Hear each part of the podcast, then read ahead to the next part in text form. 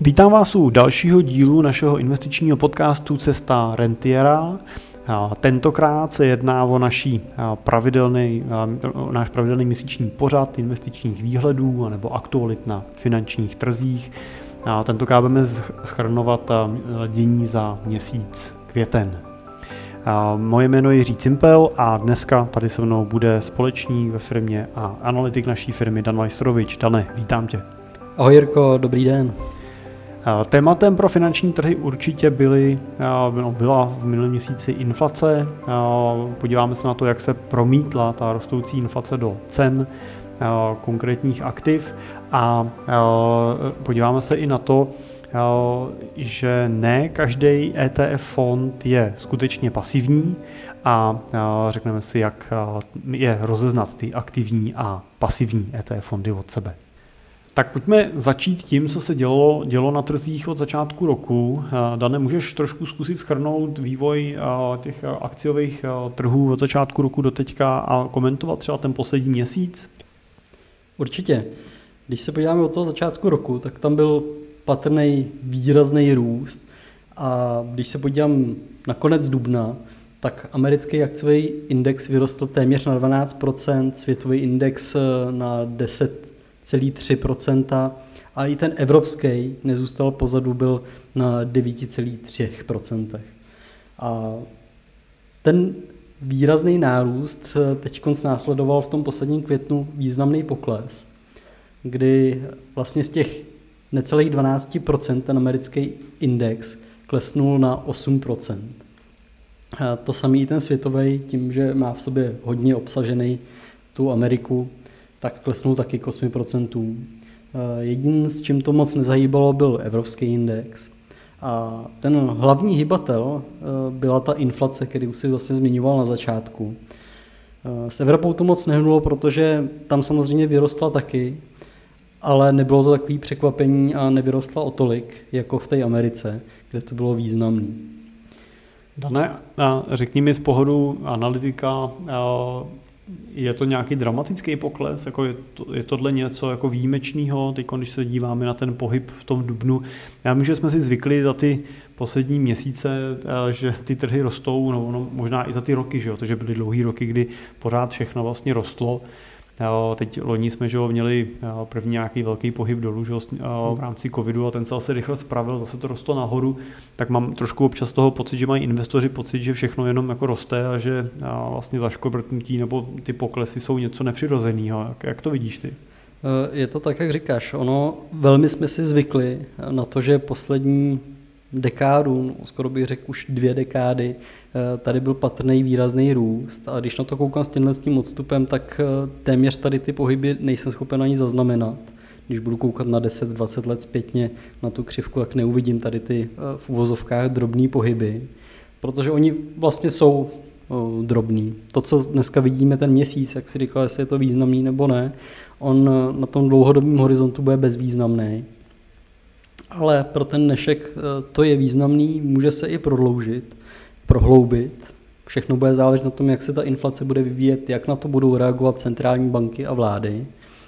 Ale není to určitě nic, co by na ty trhy nepatřilo. Naopak, věřím tomu, že tuto bude eh, otázka toho, že se vracíme k nějakému normálnějšímu stavu, eh, než to, že jsme byli zvyklí, že všechno jenom rostlo. A tady to bude přinášet to, že ten trh bude víc kolísat a uvidíme to častěji. A naopak, nebral bych to jako žádnou tragédii, pokud jste dlouhodobí investoři, investujete třeba i pravidelnou investicí, nebo nějakým způsobem máte v prácích bonusy jednou za čas, který zainvestujete časem, tak vám to dává příležitosti k tomu v těch poklesech nakoupit, koupit vlastně ve slevě, což je vlastně vždycky příjemný. No a myslíš, že by měl investor čekat na tyhle ty okamžiky pro ty nákupy, nebo jak bys to dělal s těma pravidelnými investicemi? Tak eh, s pravidelnými investicemi je to jednoduchý. Tam bych se držel té pravidelnosti a um, nesnažil bych se naplánovat to, jestli začnu pravidelnou investici dávat uh, za rok nebo za dva, ale tu bych prostě začal odkládat rovnou, není na co čekat. Uh, pokud máte nějaký jednorázový větší vklady a snažíte se je načasovat, tak jsou vlastně dva přístupy.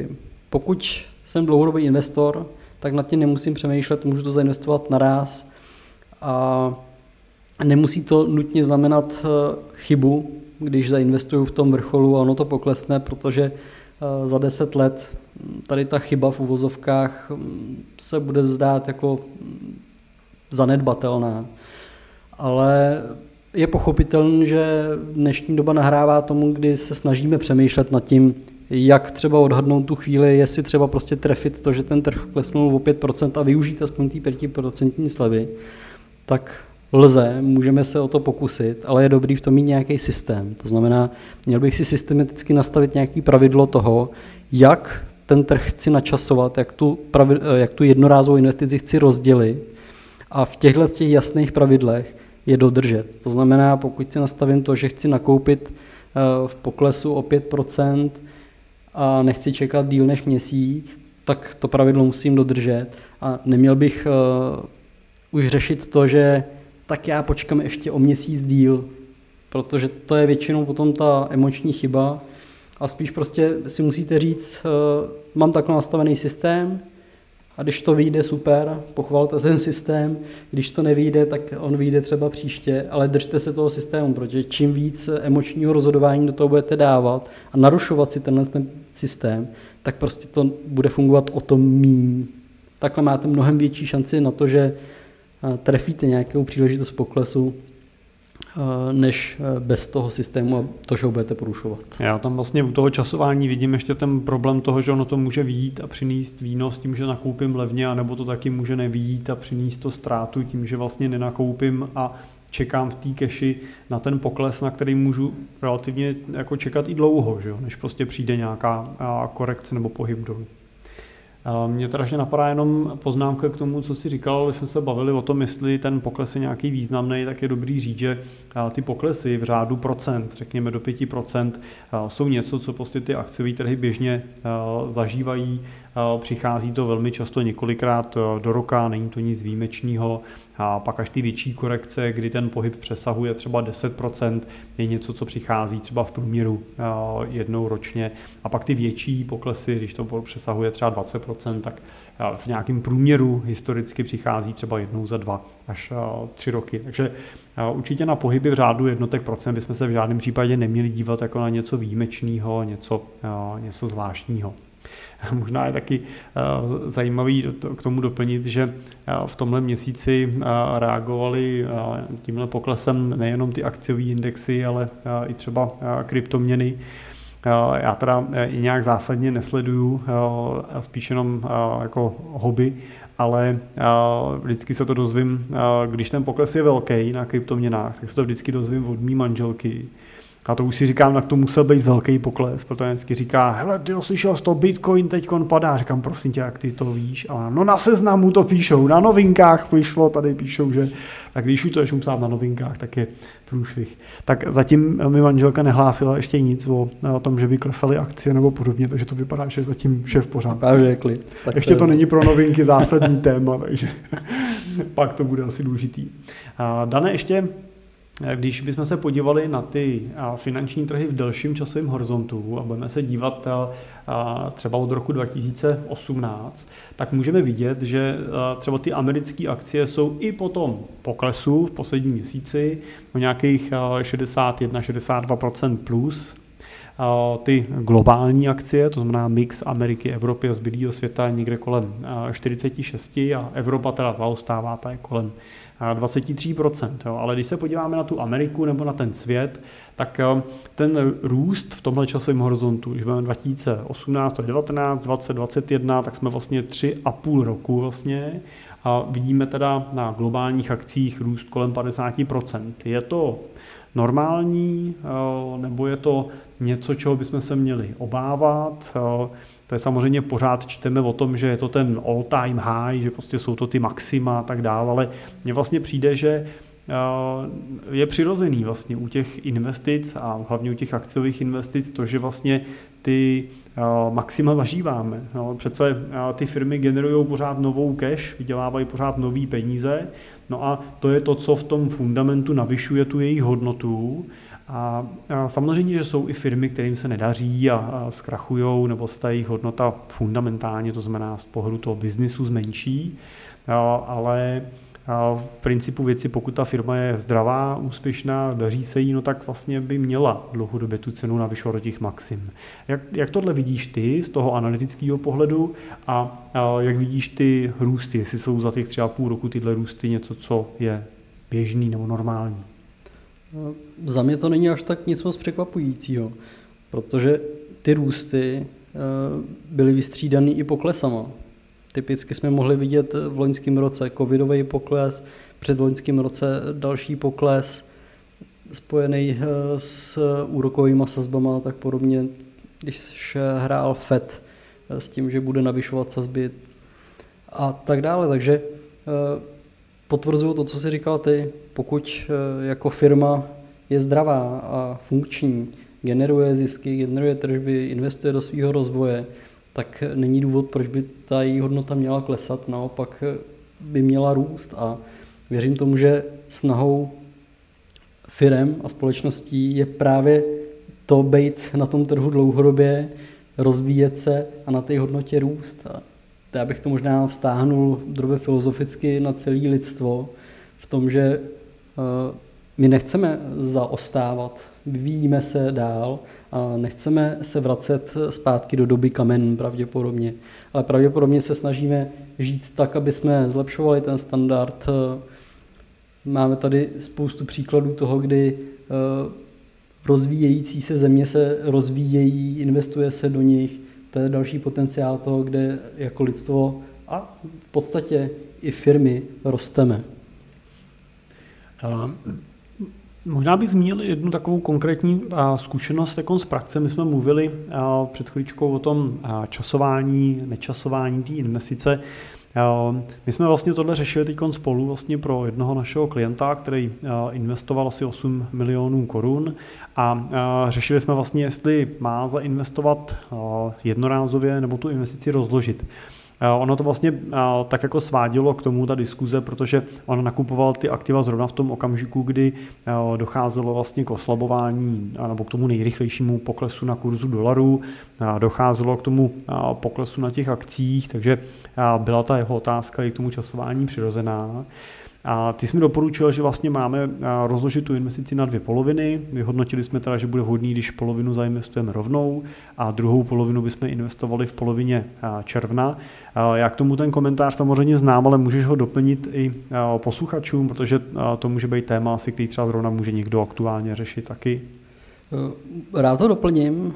Je to přesně o tom, že snahou je doporučit tomu klientovi, aby pokud už má zájem o to uh, nějakým způsobem ten trh zkusit načasovat, tak mu podložit nějaký data a dát mu do toho ten systém. A ten systém spočíval v tom, že se nacházíme v nějakém bodě, tak jak si popsal, jednak oslabení kurzu dolaru a další faktor je inflace, která je tady na pořadu dne. A pokud to dám do kontextu i uh, s nějakým tržním sentimentem a toho, jak reagují na nějaké zprávy na trhu ten trh, růstem a poklesem, tak eh, se dá očekávat to, že pokud nějaká veřejná instituce, typicky třeba jako je zasedání eh, Centrální banky Ameriky Fed, tak eh, tam můžeme si dovolit říct, že podle toho, co oni oznámí, tak trhy krátkodobě zareagují. A to doporučení vlastně bylo v tom, že vzhledem k situaci, co se týká oslabování dolaru, inflace, tak můžeme čekat, že FED na základě toho bude nějak jednat. Potažmo na základě toho, že FED a americký trh je veliký, tak na základě toho můžou jednat i ostatní centrální banky ve světě. Můžou se tím inspirovat a je to i pravděpodobný, proč je ta inflace všude na rostoucím trendu. A pokud FED rozhodne o tom, že nějakým způsobem začne takzvaně utahovat opasek, to znamená začne mluvit o tom, že bude navyšovat sazby, On je nutně nemusí teď při tom zasedání zvednout, ale on může avizovat, že při příštím zasedání je zvedne. Eh, může rozhodnout o tom, že eh, stávající politika, kdy odkupují cenné papíry a podporují tu ekonomiku tímhle s tím, tak to utlumí ty odkupy. To jsou všechno, eh, všechno možnosti, co může poslat indexy krátkodobě níž. No. To bylo vlastně důvod, proč jsme tomu klientovi doporučili, aby počkal do zasedání Fedu, který má proběhnout v polovině června a po tom zasedání, až uvidíme, co ten Fed eh, prohlásí a co rozhodne, uvidíme, co ty trhy udělají, tak až potom bychom za, zainvestovali. Tu druhou polovinu. Tu druhou polovinu. Tak, je dobrý, je dobrý, že jsme samozřejmě rozdělili tu investici na dvě části a část jsme investovali rovnou a tu druhou část jsme odložili ten nákup ještě na tu polovinu právě června, kdy počkáme, jak to dopadne. Ale zároveň je dobrý doplnit, že stejně tak, jako se tohle rozdělení může vyplatit, tak se prostě taky vyplatit nemusí. Je to prostě diversifikace rizika, která, u který to neděláte primárně proto, abyste na ní víc vydělali. Děláte to proto, abyste snížili riziko toho, že zainvestujete ve chvíli, kdy ten trh je na nějaký hodnotě a třeba za ten měsíc nebo dva bude na hodnotě podstatně nižší než je dneska a vám by to pak bylo líto. Takže abyste odstranili tuhle lítost z toho, že jste nakoupili za draho, tak tu investici můžete v čase rozložit. Zároveň ale si musíte uvědomit, že je pak jedno, jak to dopadne, jestli prostě bude ten trh nahoře nebo dole, prostě vy nakupte podle toho eh, plánu, pokud teda nebude nějaká úplně eh, specifická situace, tak se toho plánu držte, protože jinak byste mohli samozřejmě odkládat tu investici až do nekonečná a pak ta ztráta těch ušlých zisků bude podstatně vyšší. Takže jenom si říct, nelitujte toho, když opravdu za ten měsíc ten trh bude vejš, než byl, když jste nakupovali. Je to prostě cena za to, za to snížení toho rizika, že byste nakoupili v té první fázi za nějaký maximum.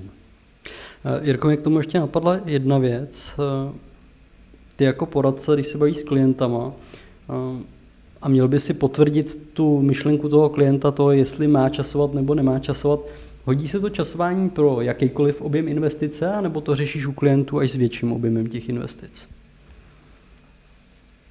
No, v principu věci matematického samozřejmě můžete uplatnit u jakýkoliv investice. No, ale myslím si, že eh, v praxi my osobně to zvažujeme až při investicích ve větších objemech, to znamená, řekněme, v objemech eh, milionů korun, eh, kdy přemýšlíme nad tím, jestli vstoupit hned, nebo třeba na dvě nebo na tři části.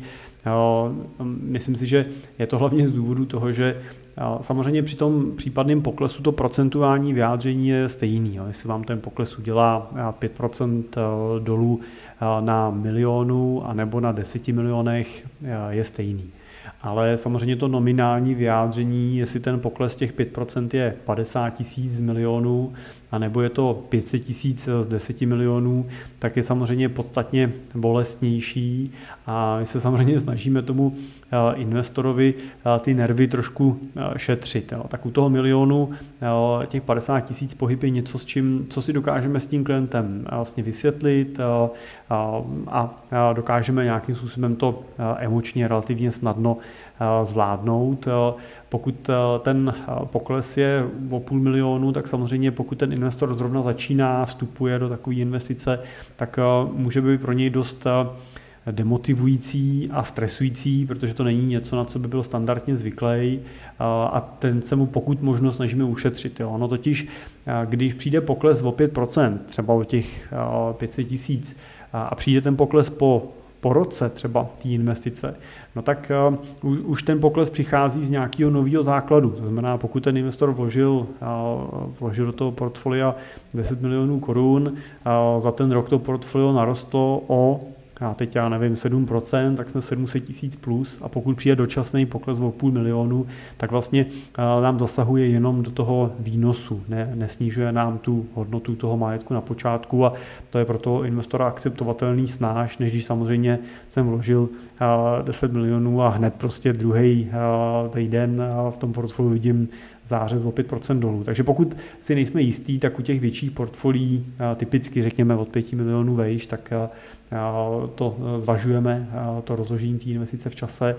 Pro menší investory bych spíš než rozkládání v čase zvažoval tu svoji vlastní emoční přípravu a dobrou úvahu nad tím svým investičním plánem. Tady jenom zmíním, že pokud přemýšlíte nad eh, tím, jak ten svůj investiční plán sestavit a řešit, tak eh, my jsme k tomu napsali knížku, je to praktický průvodce, jak investovat do pasivních fondů, kde je nejenom popsáno, jak nakupovat ty pasivní fondy, ale je v ní popsáno právě to, jak si skonstruovat ten svůj investiční plán, jak definovat cíle, jak definovat tu cestu, je k ní připravená i kalkulačka výnosu, kde si spočítáte podle těch vašich cílů, jaký výnos potřebujete, vyberete podle toho vhodný portfolio a součástí toho balíčku je i, je i náš online kurz Cesta Rentiera, kde v šesti dílech po 30 minutách vlastně probereme ty základní investiční témata online.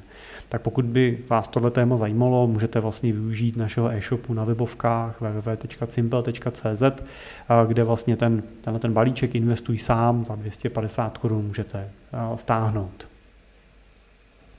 Tak doufám, že jsem odpověděl na otázku. Dě, děkuji ti za to. Eh, já možná bych jenom doplnil, že pokud eh, máte třeba nějaký menší objem té investice, tak zvažujte i nějaký transakční náklady eh, v závislosti na nějaké platformě nebo u jakého obchodníka cenými papíry obchodujete, protože pak to, že správně ušetříte na načasování a zaplatíte poplatky navíc za to, že rozdělíte ty transakci, se vám taky nemusí vyplatit, může to být prostě nula k nule a pak to byla zbytečná práce, takže to bych možná jenom doplnil k tomu, co říkáš. Dobře, tak Dane, mohl by si okomentovat i to, jak se dařilo dalším aktivům, protože samozřejmě my tady mluvíme o akcích, ale drtivá většina našich investorů nemá portfolio složený jenom z akcí, ale využívají i další třídy aktiv. Tak jestli by si popsal teda ty třídy aktiv, které používáme a jak vlastně třeba, nebo co zajímavého se na nich třeba dělo v těch posledních týdnech. Určitě, děkuji ti za to téma. Eh, pokud se podívám na ty aktiva, které používáme v těch portfoliích, tak můžeme rozdělit jaký čtyři základní kategorie. Jedna jsou uh, už zmiňované akcie, to jsou ty nosiči toho výnosu, to jsou ty dříči v tom portfoliu. Uh, pak tam máme komodity v podobě zlata, to je, řekněme, taková protiváha těm akcím v těch krizových scénářích. A můžu se zeptat jenom, když mluvíš o zlatě, tak uh, mluvíš o tom, že teda nakupujeme a prodáváme nějaký cihličky nebo uh, mince, nebo co to je za zlato? Eh, je to zlato držené skrze ETF fondy, to znamená skrze indexový fond, který kopíruje cenu zlata. Ty fondy fyzicky kupují to zlato, ale vy ho fyzicky nedržíte to vám přináší eh, určitý bonus v tom, že velmi snadno to můžete obchodovat, znamená, můžete to nakoupit a prodat víceméně kdykoliv chcete, to, když byste vlastnili tu zlatou cihličku, tak musíte eh, najít nějaký obchodníka, u kterého si to necháte nacenit a teprve mu to prodáte a, a tak snadno nezískáte ty peníze zpět. Ano. Pro ten účel toho portfolia potřebujete tuhle tu likviditu. Kdo někdy zkoušel prodat fyzický zlato, tak ví, že to není úplně tak, eh, tak jednoduchý, jak občas se tvrdí. A já vlastně doplním, že v těch našich portfoliích jde přesně o to, že my to zlato kupujeme eh, kvůli tomu, jak se chová eh, vůči dalším aktivům. To znamená, to, že se nechová úplně stejně, to znamená neroste ve chvíli, kdy třeba akcie rostou a naopak zase nepadá, když akcie klesají. To znamená, že v tom celkovém mixu toho investičního portfolia nám vlastně v řadě těch případů dělá právě tu pojistku při těch velkých poklesech. Přes, přesně tak. Jo, děkuji za to doplnění. Takže e, je, je to tak, jak jsme říkali. Zlato je takový opačný prvek těch akcí, takže když se daří akcím, tak zlato většinou klesá a naopak, když se akcí moc nedaří a to jsme mohli vidět i v tom posledním měsíci, kdy v tom květnu byl relativně významný pokles na akcích, tak na druhou stranu na zlatě byl významný růst. A to je vlastně to, co v tom portfoliu chceme. My chceme tyhle ty protiváhy, takže je v pořádku, že když jedno aktivum klesá, druhý roste.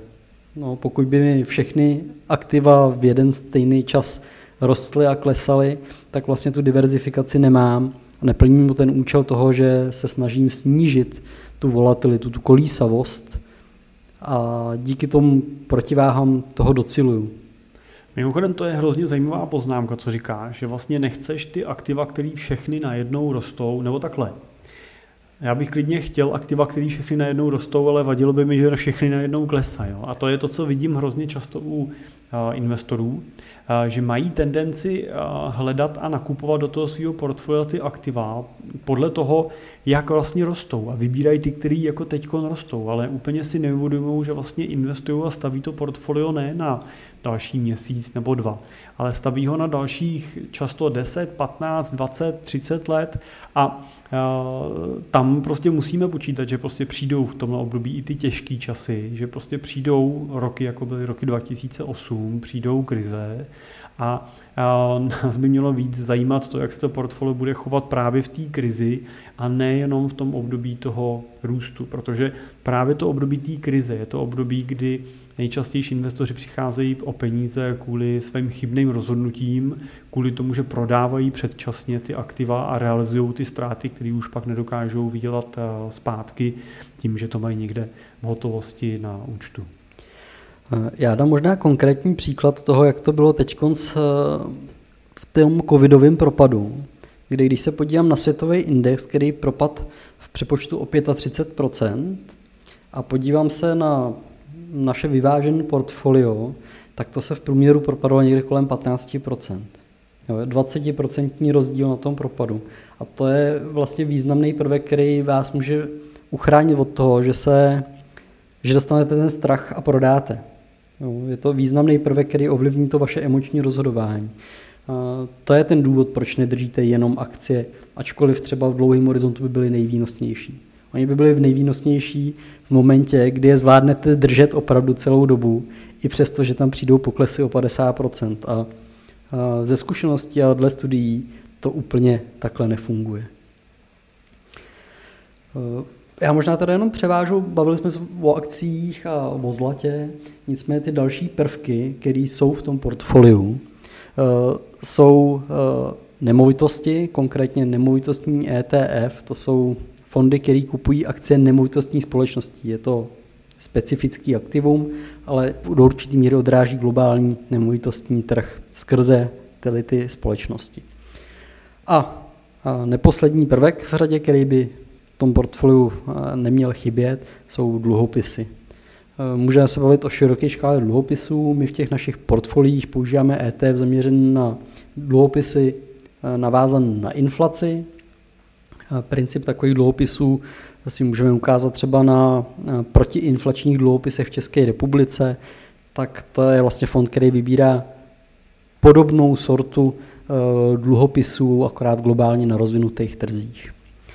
E, ty dluhopisy plní ten tlumící prvek v tom portfoliu. Podobně jako zlato je opačná korelace k těm e, akcím, tak tady ty inflační dluhopisy nemají nutně plně opačný, eh, nechovají se úplně opačně, ale víceméně jsou v klidu eh, téměř jako v jakýkoliv období. To znamená, nezaznamenají nějaký extrémní růsty, ale vlastně nezaznamenají ani extrémní poklesy. Oni eh, si žijou takový ten svůj poklidný život.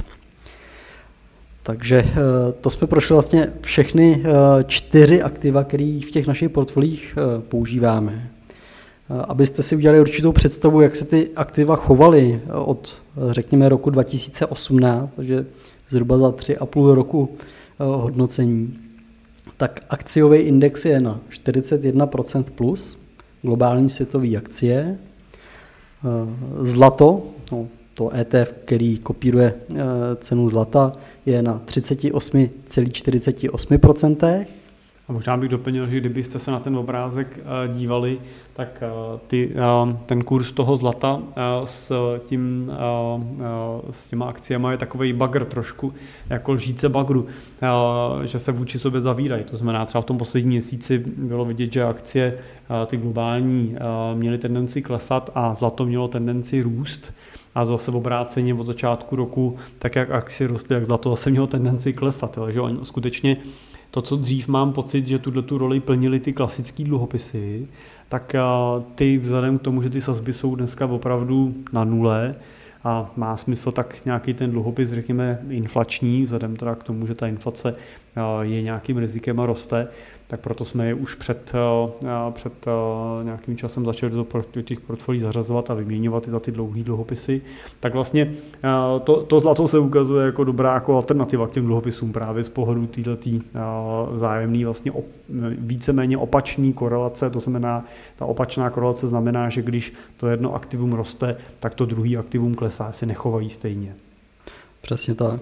Jo, a to, to je úžasný prvek, který v tom portfoliu eh, vám pomáhá řídit tu kolísavost. Eh, abych neopomenul teda ty poslední dva indexy, eh, nemovitostní ETF nebo akcie nemovitostních společností od roku 2018 je na téměř 21% a ty inflační dluhopisy jsou na 14,3%. Takže vidíme, že v tom dlouhém období jsou všechny ty kategorie plusové ale jde právě o ty krizové scénáře, kdy vidíme, kdy který aktivum klesá, který roste a potřebujeme to nějak skloubit dohromady. Já teda k tomu doplním jenom, že jak jsi zmiňoval, že eh, ceny těch eh, nemovitostí eh, vlastně rostly, jsou, jsou na plus 20% od toho roku 2018, tak bych chtěl říct, že jsou to ceny globálních nemovitostí a že teda na českém trhu je to podstatně víc, nejenom teda na českém.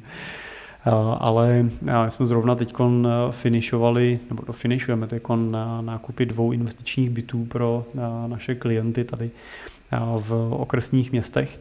A je vlastně strašně fascinující to, že velmi často ten byt prostě koupíš a když dojdeš ten proces toho nákupu, který většinou trvá třeba 2-3 měsíce od nějakého prvního nalezení toho bytu přes vyřešení financování, které většinou se kupují třeba na hypotéku, až potom teda po to finální přepsání na katastro, většinou to třeba jsou ty plus minus 3 nebo někdy 4 měsíce, tak bys ho mohl obratem prodat jako se ziskem, ale úplně jako fascinujícím, teda jako v řádu kolikrát jako 100 tisíců, což teda nepovažuji za, za zdravý a ani to teda nepovažuji úplně jako za trvalý, za něco dlouhodobého.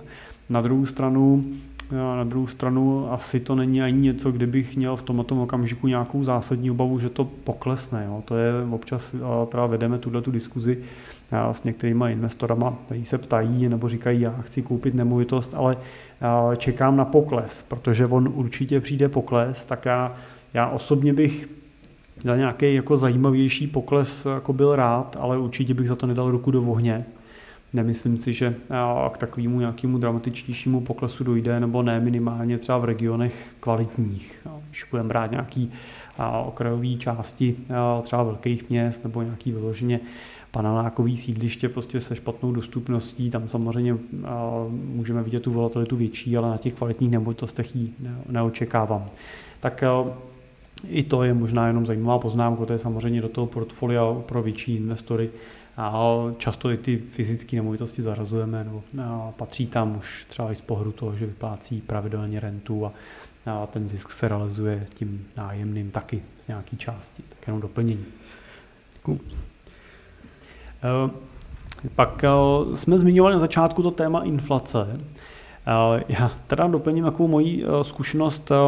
My se v rámci naší asociace FPA Europe, nebo zastupovanou teda FPA Česká republika, což je organizace, která združuje poradce z celé Evropy a Velké Británie, který, mají, který jsou držitele prestižních certifikátů EFA a EFP tak eh, eh, se vlastně jednou za rok vlastně realizuje takový celoevropský think tank, eh, v rámci kterého vlastně se potkávají vybraný poradci v rámci těch daných zemí a potkáváme se vlastně v rámci celé Evropy.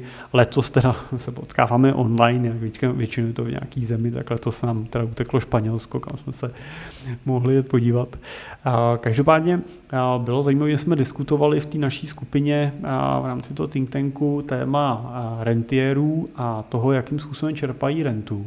A Jedno z těch témat, na který přišel řeč, bylo právě ta motivace investorů k tomu, co je startuje k tomu, aby začali vlastně s investicemi dělat. A tam bylo zajímavé, že jsme se vlastně napříč teda Evropou shodli na tom, že tím důležitým starterem, který přivádí do investic i investory, kteří třeba standardně neinvestují, tak je právě inflace. A to, když inflace roste a mluví se o ní v novinách, tak je něco, co začíná ty investory pálit, začínají z toho obávat a začínají hledat cesty, jak ty peníze uložit. A samozřejmě je ještě teda nutná podmínka, aby to bylo v období, kdy jsou ty sazby tak, jak teď úplně na minimu, protože prakticky není moc alternativa, jak ty peníze uložit. V dnešní době spořitele nebo střadatelé, lidi, kteří neinvestují, ale spoří ty peníze, to znamená ukládají je někam do klasických spořících produktů, stavebních spoření nebo do produktů, jako jsou spořící účty nebo nějaký terminální vklady, tak při započtení té inflace ve většině případů vlastně jsou na tom hůř, než je ta inflace, to znamená prodělávají.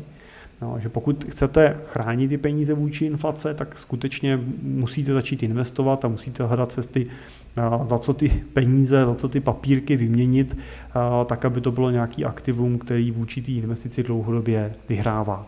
Já teda musím potvrdit, že se zcela shoduju s tím pohledem kolegů z celé Evropy, protože i u našich klientů vlastně vnímám a vidím to, že většinou jejich primární parametr, ten primární motivátor pro tu investici je vlastně ta snaha ochránit ty peníze proti právě znehodnocení v podobě inflace. A myslím si, že to je teda přirozená snaha, protože když už ty peníze pracně vyděláte, nadspete svůj čas do toho, abyste je získali a ještě jste natolik disciplinovaný, že všechny neutratíte a odkládáte je směrem k té vaší budoucnosti, tak je samozřejmě přirozený, abyste dotáhli ten krok i do toho, že o ně nebudete přicházet jenom proto, že vám leží na běžném účtu a tam tu svoji hodnotu akorát v čase ztrácí. Tak Dané, ty jsi zmiňoval na začátku, že ta inflace nebyla úplně všude stejná, nebo že ten inflační skok nebyl tak výrazný ve všech regionech. Můžeš to trošku rozvíst, teda, kde, kterých těch lokalit, kterých zemí nebo regionů se ta inflace dotkla nejvíc? Určitě. Ono to i vyplývá z toho, kde jsme viděli, který ty regiony vlastně zažily, no ty akciové indexy zažily největší pokles a to byla ta Amerika. A tam byl i ten největší uh, inflační šok uh, no šok to, šok to trošku byl, šok. vzhledem k tomu, jak se to promítlo v těch ano, finančních trzích. Šok a skok, uh, protože tam se baví o tom, že uh, takováhle změna nebyla v Americe skoro 40 let. A pak není divu, že ty trhy jsou z toho vyplašen a přemýšlí, co se bude dít. A změna to byla jaká teda? A změna byla jaká? Teda? Změna byla na 4,15% meziroční a to je poměrně významný oproti tomu, kdy jste byli zvyklí na hladinu někde kolem 2% dlouhodobě, velmi dlouhou dobu. A obecně si myslím, že jsme i tady v České republice, i v Evropě zvyklí na to, že inflace byla velmi nízká, někdy až k 0%. A snaha cílovat inflaci v podobě i měnových intervencí, které jsme měli možnost vidět a skončili tuším v roce 2017, jestli se nepletu. To je snaha prostě ovlivňovat a cílovat inflaci a zvyšovat ji. Tak e, dneska i bez tady ty větší snahy vidíme, že ta inflace vylítla až někam ke 3% a relativně se dlouho tam drží a má rostoucí trend, tak je, je něco, co teď z trhy a věřím tomu, že i centrální banky a vlády bedlivě sledují a budou na to chtít nějakým způsobem reagovat.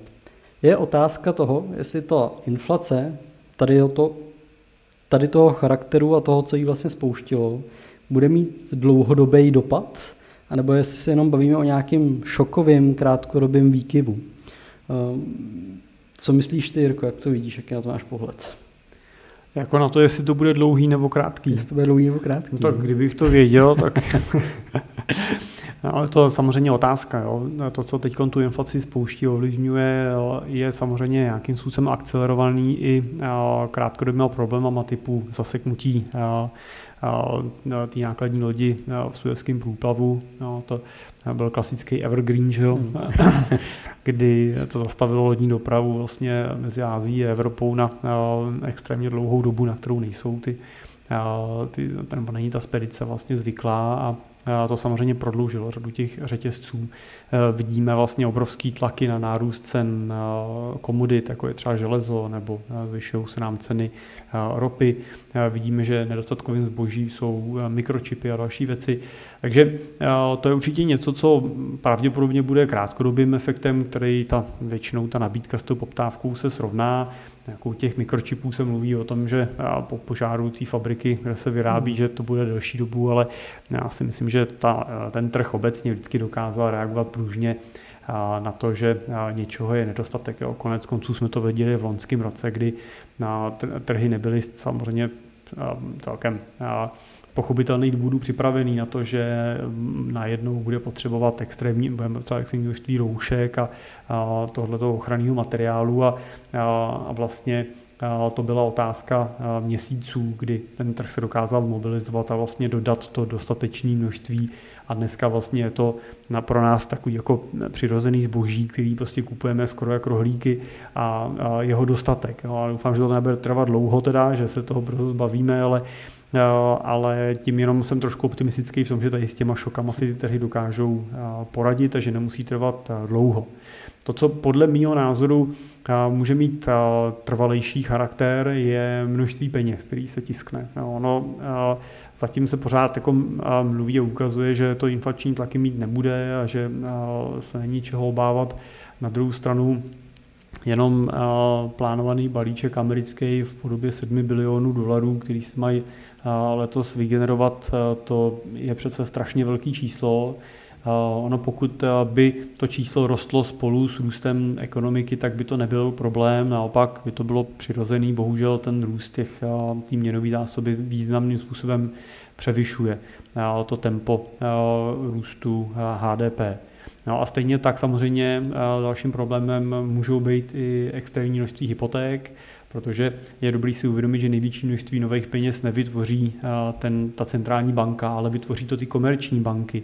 A právě tím, že půjčují peníze lidem a ty peníze oni nepůjčují v poměru jedna ku jedný, že vyberu jednu korunu a půjčím jednu korunu, ale ten poměr je podstatně menší. To znamená, vyberu jednu korunu a můžu díky tomu třeba půjčit pět, no, záleží jaká ekonomika, jaký region, takže oni skutečně rozmnoží pětkrát vlastně tu hotovost. A to množství těch hypoték jsou teda vlastně nově vygenerované peníze vlastně nalitý do té ekonomiky, který samozřejmě se pak splácejí, vracejí, ale dlouhou dobu. Takže konec konců v tomto směru tu inflaci už vidíme, že jo? tam ji vidíme právě třeba na tom růstu cen nemovitostí. Takže inflace v překladu je nafukování a na těch nemovitostech krásně vidíme to nafukování a je to dobrý příklad toho, jo, co se děje s těma cenama, pokud tam proudí těch peněz velké množství. No a samozřejmě to můžeme potom hodnotit, že se někde promítne i v té klasické spotřebě, jo, i těch potravinách a dalších věcech, kam těch peněz samozřejmě proudí velké množství. A dá se čekat, že po uvolnění těch lockdownů a opatření, tak eh, bude proudit velký množství toho, těch peněz i do té spotřeby klasický, jo, do, do, právě do nákupu potravy, budeme chodit do restaurací, budeme zase pít vína prostě v restauracích a tak dále. Budeme si chtít koupit něco na sebe, prostě už nejenom na e-shopu, ale do těch krámů. Jo. Když se pojáte do města, tak a často a jsou vidět fronty lidí, kteří stojí že jo, před těma obůvama a tak dále, jak, za socialismu skoro trošku. tak, tak tahle poptávka, množství peněz do ní hnaný samozřejmě bude nebo může jednoznačně vlastně způsobovat nějaký inflační tlaky, a, který můžou mít i třeba trošičku dlouhodobější charakter. Takže Myslím si, že inflace je něco, co tady s náma bylo, je a bude. A myslím si, že na inflaci kolem nuly, kterou jsme viděli v těch pár let zpátky, takže můžeme asi na nějakou dobu zapomenout. A ještě k tomu doplním, že ono, ta inflace je problém, ale větší problém je, že vlastně není kam ty peníze dát. Že, jo? Jo, že vlastně není žádná jako hotovostní alternativa, kam můžete umístit svoje koruny, krom třeba, teda, třeba českých státních inflačních dluhopisů, pokud se budeme bavit o nějakých korunových aktivech, ale jinak vlastně vás to stejně vede do těch investic, vede to do těch trhů a to samozřejmě spolu s tím je spojený i ten relativně prudký růst cen aktiv na finančních trzích jako takových. Přesně tak. S tím, s tím nemůžu než souhlasit.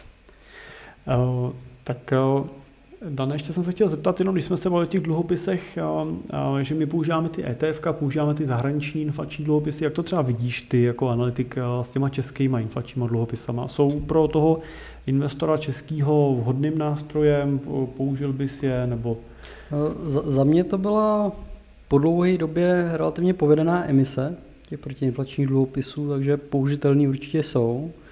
Eh, vždycky je dobrý se podívat na nové emisní podmínky, to znamená, že to, co bylo vydáváno minulý rok, eh, nemusí mít stejný parametry to, co je vydáno dneska, ačkoliv se to třeba jmenuje téměř stejně.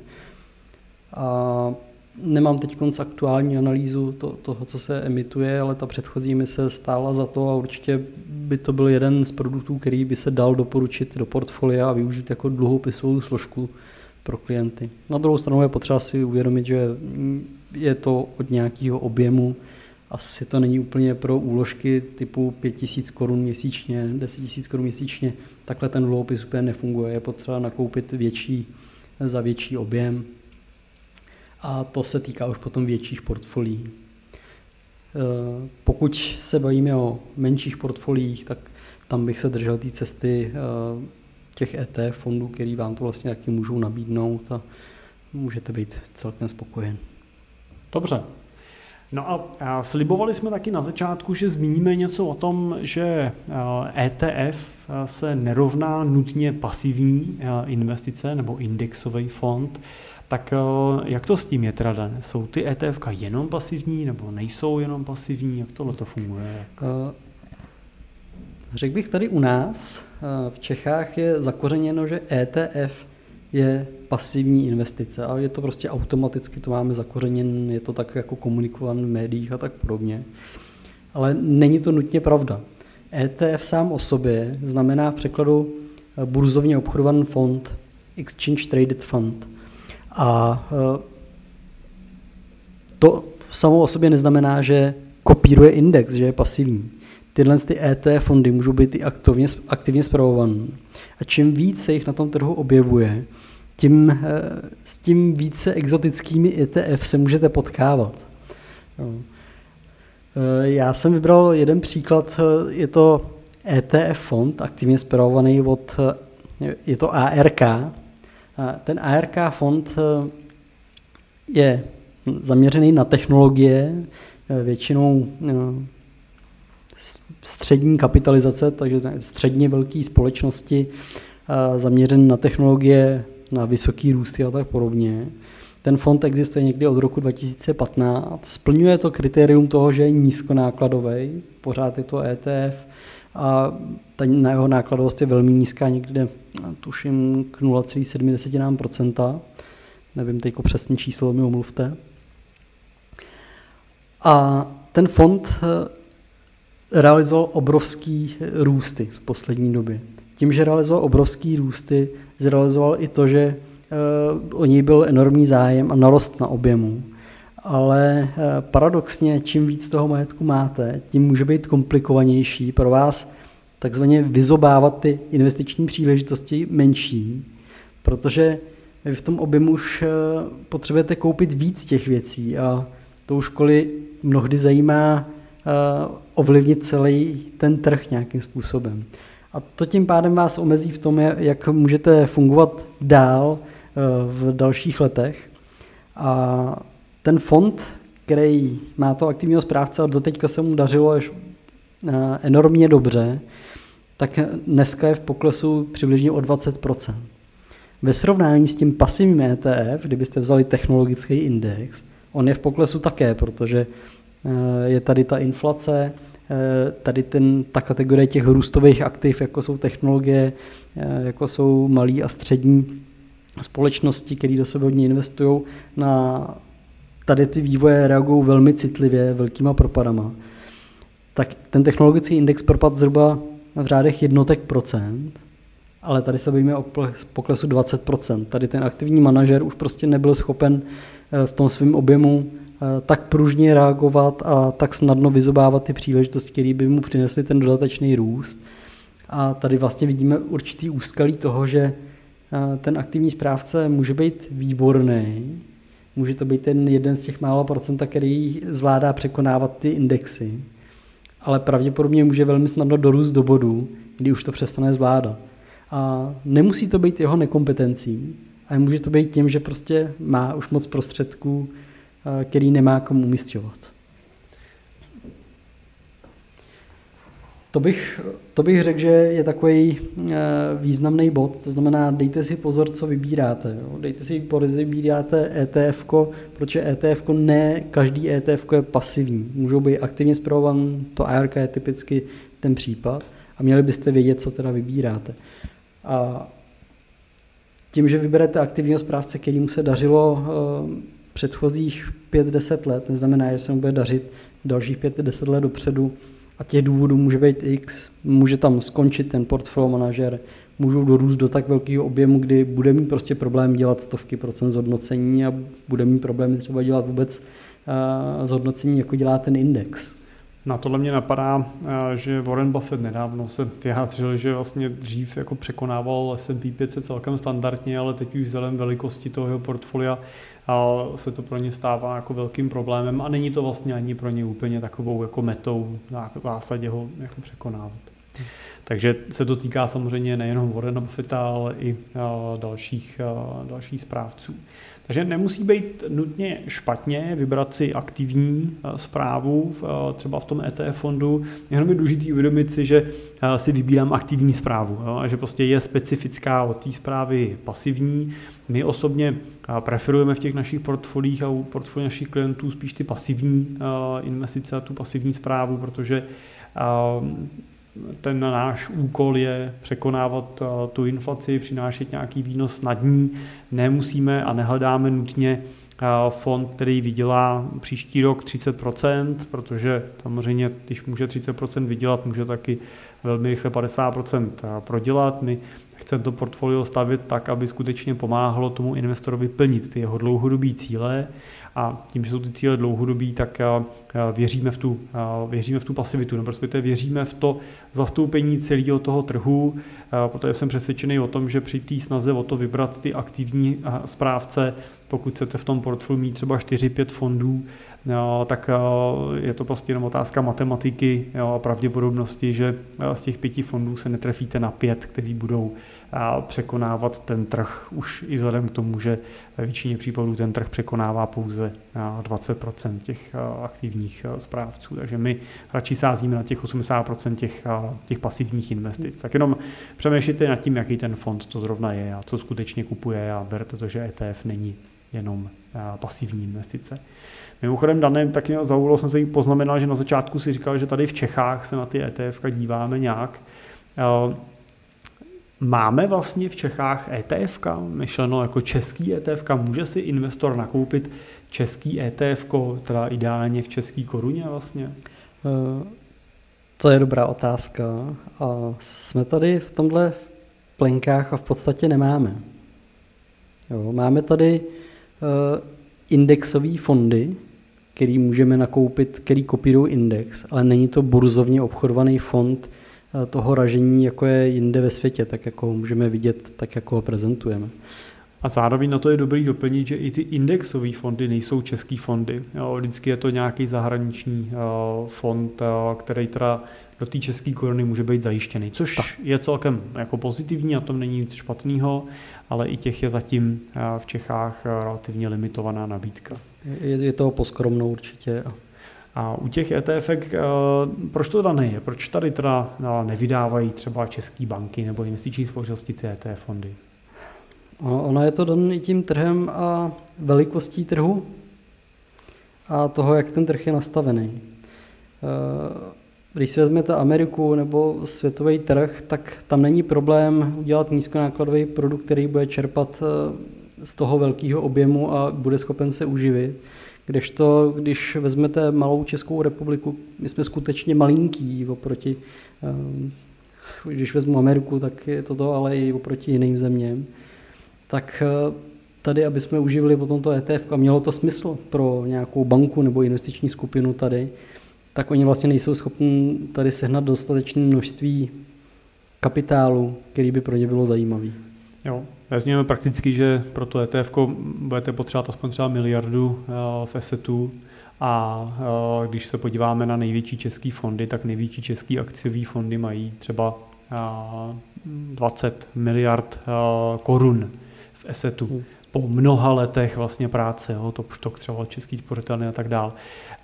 takže představa, že by se tady otevřel ETF fond a získal by najednou jo, veškerý tyhle ty prostředky, je vlastně nesmyslná. Jo. Tak jenom to je dobrý doplnit, proto se pravděpodobně klasického českého ETF si nedočkáme, nebo dlouhou dobu určitě ne a, a musíme pracovat s těma zahraničníma.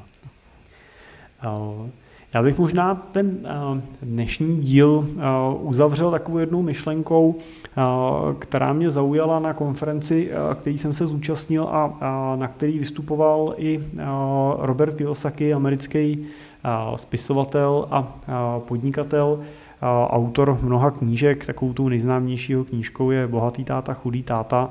Robert Kiyosaki je velký zastánce, milovník investic do nemovitostí.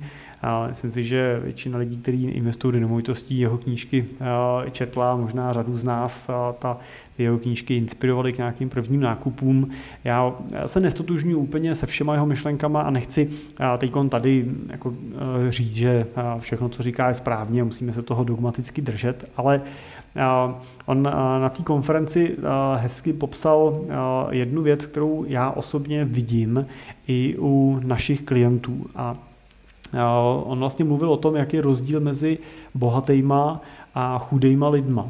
A krásně popsal to, že vlastně ty bohatí, tak ty svoje peníze, které jim přebývají, tak se snaží, snaží se za ně nakupovat nějaký aktiva. Což třeba můžou být typicky ty nemovitosti, můžou to být firmy, můžou to být cený papíry v podobě třeba těch ETF fondů nebo nějakých fondů, Můžou to být eh, komodity, zlato, stříbro a tak dále, tak dále. No a ty chudí, tak eh, ty ty svoje peníze utrácejí. Oni je, oni je vlastně za ty peníze kupují eh, ty pasiva. A tím samozřejmě myslíme to, že ty peníze procestují, proutrácí za, za spotřebu, za nákupy různých věcí, prostě mají vyšperkovaný šatníky, jezdí většinou nejnovějšíma autama, na dovolenou jedou několikrát ročně. A je to velký rozdíl mezi, mezi těma bohatýma a chudejma. Já jsem byl začátkem týdne na golfu s naší letitou klientkou, která před pár lety prodala svoji firmu a bavili jsme se, bavili jsme se vlastně právě nad tím tématem té spotřeby a ona se tak sama pozastavila vlastně říkala, já, jako co, co já vlastně potřebuju, jo? Za, za, co já potřebuju ty peníze vlastně vydávat. Já do té doby, než jsem tu svoji firmu prodala, tak jsem vlastně žila normální život jako všichni moji kamarádi a přátelé. Chodila jsem do práce, měla jsem prostě postavený barák, tak jediný, co teda z té firmy jsem si vyndala, je, že mi, jsem si z těch zisků ten, ten barák splatila, teda neměla jsem hypotéku, na dovolenou jsem jela, jela jednou, dvakrát ročně a já vlastně nepotřebuju žádný drahý oblečení, drahý vybavení, drahý auto, jako k čemu mi to, k čemu mi to vlastně bude. A říkala, no a vlastně já jsem pak prodala tu firmu, no a žiju furt stejně. Proč bych měnila ten svůj život, ve kterém jsem byla šťastná? Můj život se změnil v tom, že už jsem přestala chodit do práce a dneska se víc bavím a víc věnuju těm svým zájmům, koníčkům a dalším věcem, ale nezměnilo se to, že bych najednou potřebovala mít to hrozně drahý auto a hrozně drahou dovolenou, když lítám do zahraničí, tak lítám klasicky turistickou třídou, prostě bylo by mi líto prostě vyhodit peníze za tu, za tu business class. A Tohle je vlastně pohled, který hrozně často vidím u našich klientů rentiérů anebo u klientů, kteří jsou budoucí rentiéři a, a akumulují velké množství majetků. A naopak tu spotřebu zase hrozně často vidím u těch klientů, který, a nechci se nikoho dotknout, ale který vlastně jsou a zůstanou chudýma, protože prostě většinu, naprosto většinu těch svých peněz prostě spotřebují, spálí, utratí, nezůstane jim a tím pádem vlastně si vytváří potenciál nějaký závislosti potom do budoucna na, na státu, nějaký podpoře, na, na dětech a tak dál, na, na, který prostě budou zajišťovat ve chvíli, kdy už nebudou třeba moct pracovat, protože budou muset pracovat maximální dílku, která bude třeba. Tak to je jenom takový sdílení, jak bychom byli nejenom technický a investiční, tak možná jenom sdílení takové myšlenky na závěr toho dnešního dílu, kde můžete sami uvažovat, do které kategorie patříte, jestli spíš kupujete aktiva, anebo spíš nakupujete pasiva. Tak díky, že jste poslouchali. Pokud jste budoucíma rentierama, anebo jste současnýma rentierama a hledáte pro ty svoje finance a váš finanční plán a to vaše bohatství nějakého partnera, se kterým budete moct nad těma tématama diskutovat, rozvíjet je a budete moc díky tomu delegovat na něj některé věci, které pak nemusíte řešit sami, můžete se věnovat jiným věcem, tak jsme tady pro vás. Typicky se staráme o investory s investicemi od 5 milionů vejš, ale pro spolupráci s náma je možný začít už s investicí od 2 milionů korun, anebo od 1 milionu s nějakým třeba pravidelným vkladem aspoň 20 tisíc měsíčně. Tak pokud tyhle limity jsou pro vás přijatelné, tak se nám můžete ozvat na našich webových stránkách www.simple.cz, můžete zakliknout tlačítko Chci být klientem a spojíme se, probereme konkrétní možnosti a uvidíme. A na závěr ještě doplním, že to, co v dnešním díle padlo, není konkrétním investičním doporučením. Svoje rozhodnutí investiční byste samozřejmě vždycky měli dělat na základě vašeho plánu investičního a na základě hlubší analýzy. Takže berte to jako náš názor, jako náš pohled na věc a před vlastním rozhodnutím udělejte ještě svoji vlastní analýzu anebo analýzu se svým poradcem. Tak díky za pozornost, dané tobě díky za dnešní sdílení. Děkuji za pozvání a za pozornost. No a oba dva se budeme moc těšit zase u dalších investičních výhledů příští měsíc naslyšenou, anebo u dalšího dílu už příští týden naslyšenou. Naslyšenou.